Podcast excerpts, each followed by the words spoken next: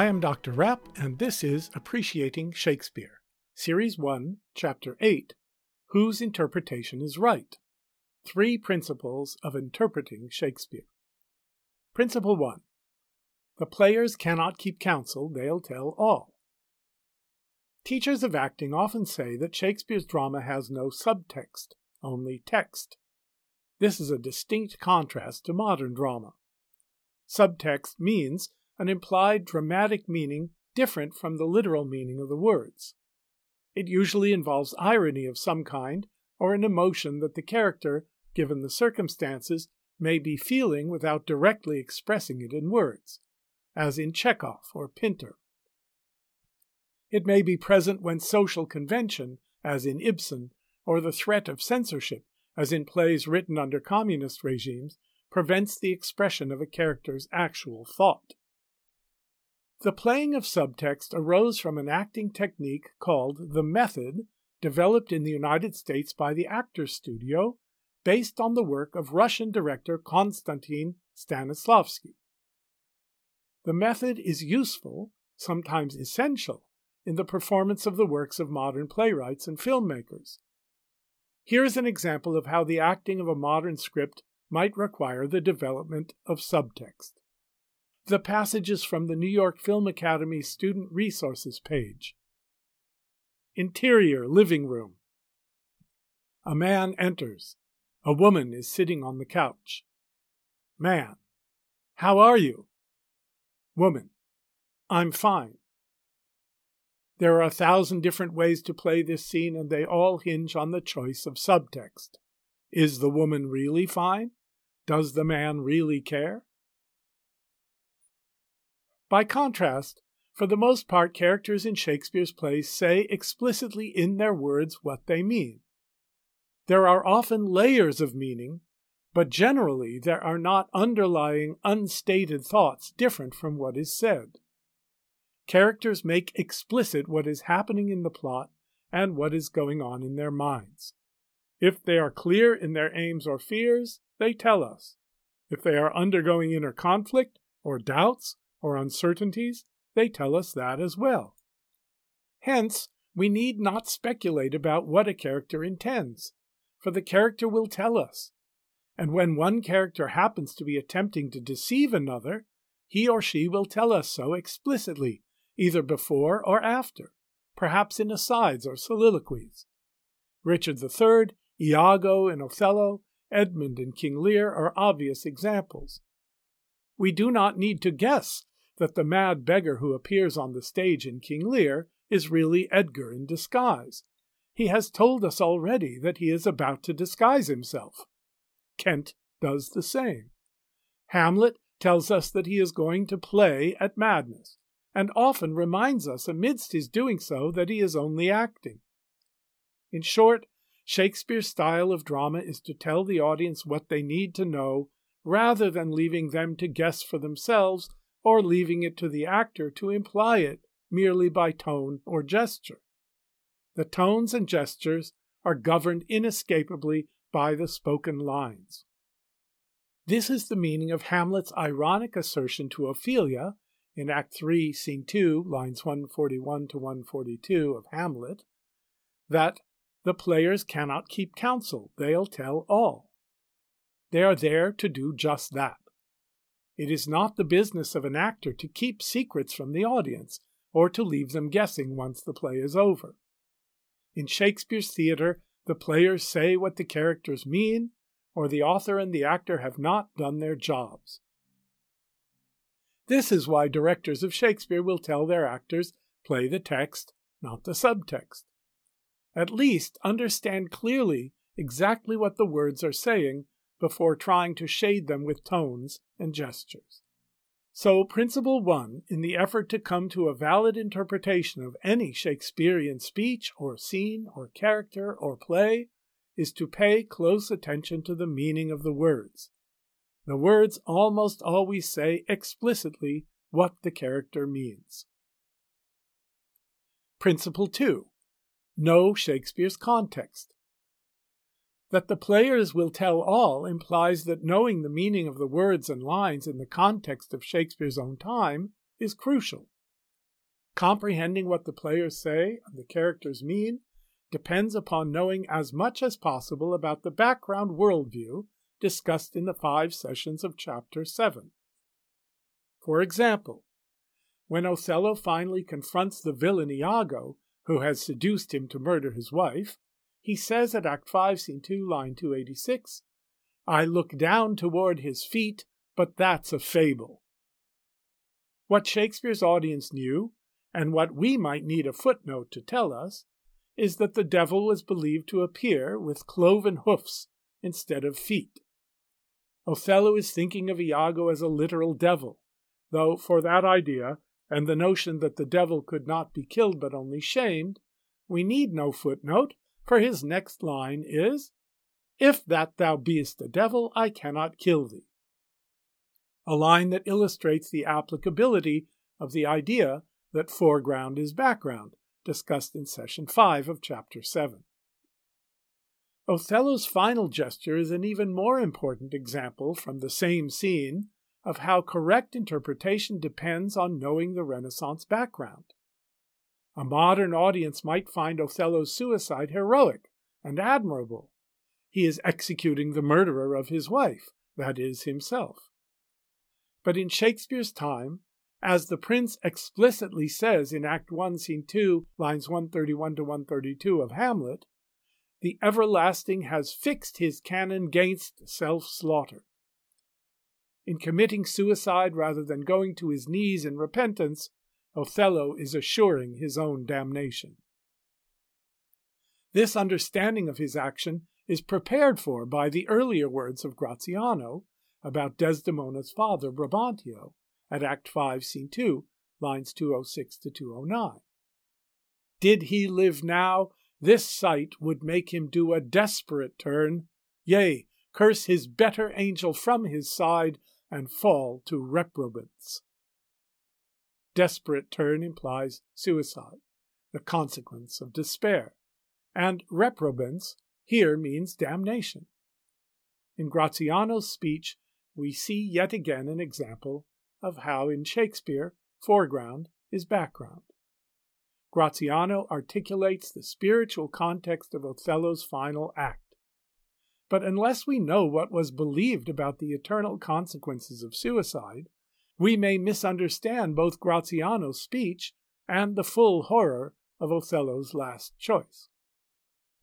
So, principle two in arriving at valid interpretations of Shakespeare is to know the background and context as well as possible. Principle 3 Know the critic's underlying assumptions. As C.S. Lewis argues in The Discarded Image, a book from which I quoted in the first session of Chapter 7, the greatest change in modern history is not from medieval times to the Renaissance and Reformation, but rather from the medieval, Renaissance, and Reformation periods to the modern period. There have been many great advances in civilization since the height of the Middle Ages. Two of the most valuable have been the modern scientific method, which has lifted millions out of disease and poverty, and the establishment of limited governments that secure individual liberty and the rule of law. At the same time, many important figures in the modern intellectual history of the West whatever you may think about their ideas, have contributed to the disintegration of that great medieval synthesis of the classical and Judeo Christian views of the world that held sway through the 17th century and into the 18th, and that stands behind Shakespeare's work. What follows is a brief list of the main historical figures whose ideas have crept between us and the accurate appreciation of Shakespeare's art. It is offered as a caution against assuming their post Shakespearean premises in trying to understand reality as Shakespeare saw it. To review briefly, Plato had seen the human being as made up of three functions mind, heart, and body, or intellect, emotion, and physical need and desire. The medieval Christian believed that God breathed a divine soul into the human being to unify those functions into one person, and that the world was created by God and was good, and that man was created with free will and, though fallen through sin, could choose between good and evil. As we saw in the first three sessions of Chapter 7, these beliefs were fused in the medieval synthesis that Shakespeare and his audience inherited. They were increasingly rejected after Shakespeare's time by, among others, the following figures. Rene Descartes, 1596 to 1650, split the human being into two. A merely physical body, nothing but a machine, and a mind with no meaningful relation between them imaginable. Thomas Hobbes, 1588 to 1679, saw human life in the state of nature as solitary, nasty, poor, brutish, and short, and believed that all men, in the absence of an overarching political force, were inescapably in a war with all other men for power. Jean Jacques Rousseau, 1712 to 1778, thought that the only source of good was nature itself, and that all forms of society government, law, church, school, property, trade, the arts were corruptions of the natural goodness of men. Authority was located not in God, rational thought, language, society, or tradition, but in nature, the body, and those emotions schooled only by nature.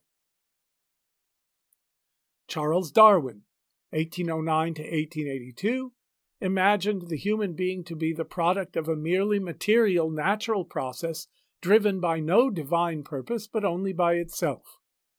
In his vision, moral standards and spiritual values are merely accidents of nature having no ultimate authority.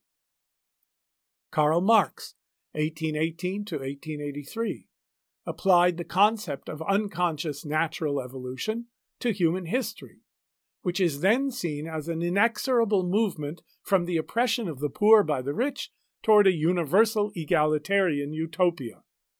Men, values, arts, and spiritual aspirations are mere products of economic necessity, and virtue lies only in the promotion of the utopian future, which, illogically, is at the same time supposed to be inevitable.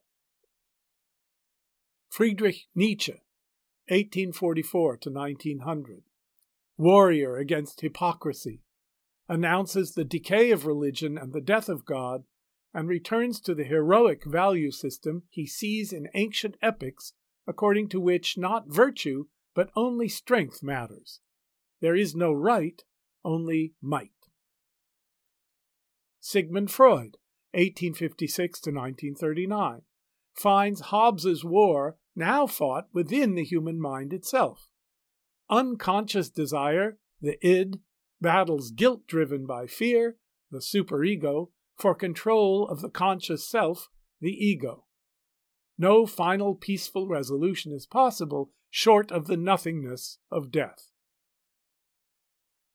Jean Paul Sartre, 1905 to 1980, asserts that there is no God, no meaning of life, no nature of man, therefore no right and no wrong.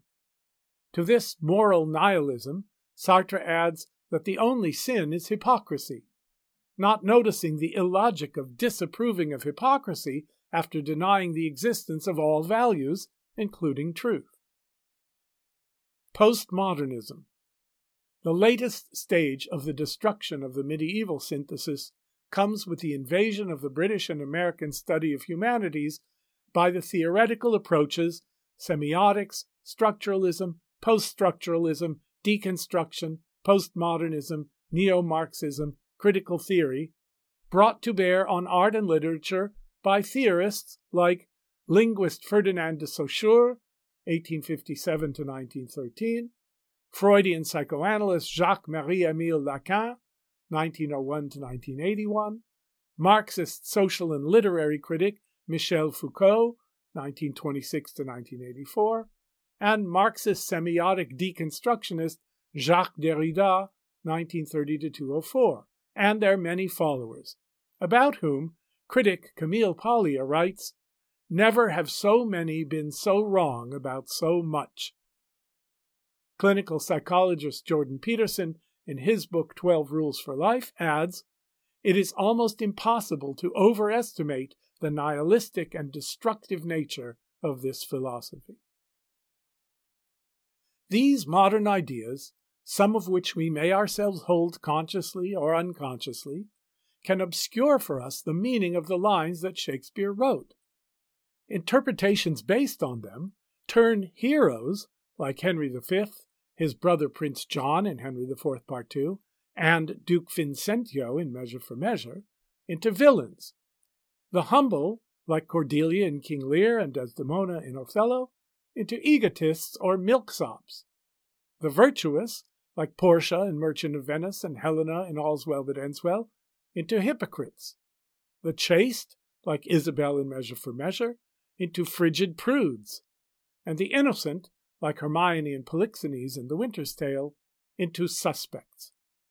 Hence, Principle 3 in making valid interpretations of Shakespeare's plays is to beware of the underlying assumptions the interpreter is making. If he or she is assuming the truth of post Shakespearean ideas and bringing them to bear on the interpretation of Shakespeare's plays, it is likely that the results will be misleading. Superimposing our narrow, specifically modern preoccupations upon the plays of Shakespeare can easily rob us of the experience of meanings that Shakespeare meant us to have.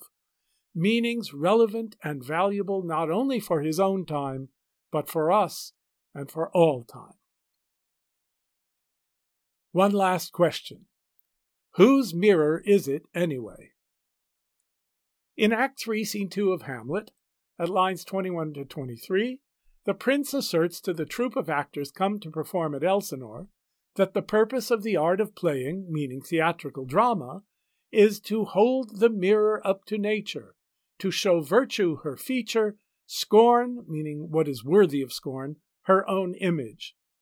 In short, art is meant to reflect reality as accurately as possible. In all times, directors must adjust productions of Shakespeare to be faithful to that purpose.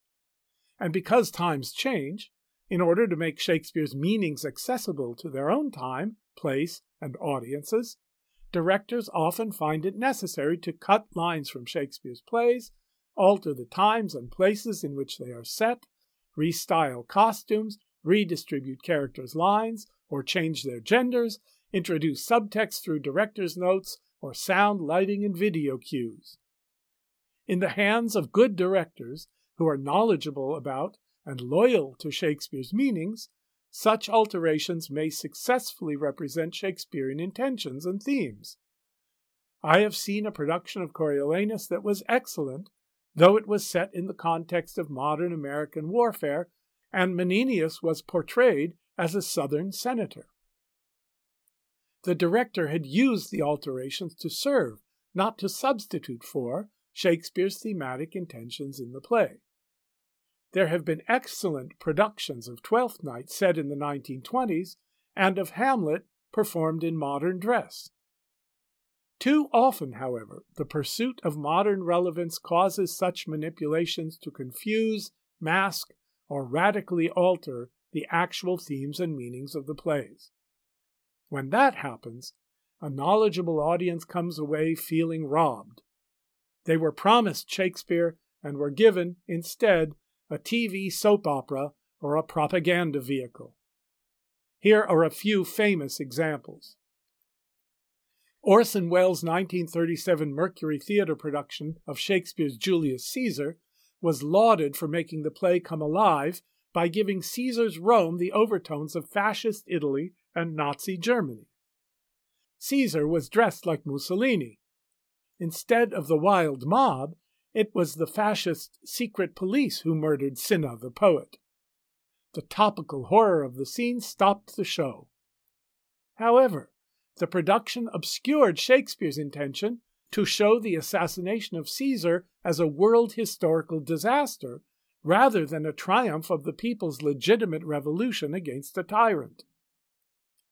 Instead of portraying Caesar's assassins as the victims of tragic pride, it turned them into heroes of resistance mercilessly hunted by the next generation of fascist demagogues. Thus, the production created the impression that Shakespeare's play was meant to promote not legitimate monarchy, but resistance to fascism. It may have been explosively powerful theater, but it wasn't Shakespeare. In 1948, Laurence Olivier, the most effective and compelling Shakespearean actor of his age, directed and starred in a film version of Hamlet. His interpretation of the play is focused on two cliches of modern thought the protagonist's supposed unconscious Oedipus complex, a reading influenced by the writing of Freudian psychoanalyst Ernest Jones, 1879 to 1958, and an excess of self conscious thought characteristic of and mistrusted by the modern mind. Gertrude's bed becomes a central physical focus of the drama, and in the voiceover introducing the play, Olivier intones, This is a play about a man who could not make up his mind. Both of these ideas are not only extraneous to the meanings and themes Shakespeare's language actually develops in the play, which is in fact about the hero's moral and spiritual fall and subsequent regeneration, but obstruct any possibility of the audience's perceiving those meanings and themes. The play's depiction of moral and spiritual responsibility in the context of divine revelation is buried under an extra Shakespearean layer of popular ideas that the modern age inherits from Rousseau the worship of emotion and the mistrust of rational thought.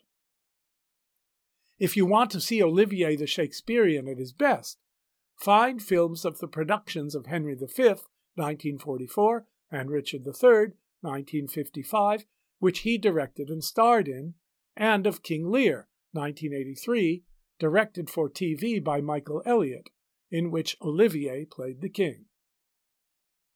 Peter Brook's film version of King Lear, 1971, was made under the influence of Polish critic Jan Kott, 1914 to 2001, who interpreted Shakespeare as prefiguring the nightmare of 20th century history, to which Kott's own support of Stalin made a minor contribution, and the theater of the absurd.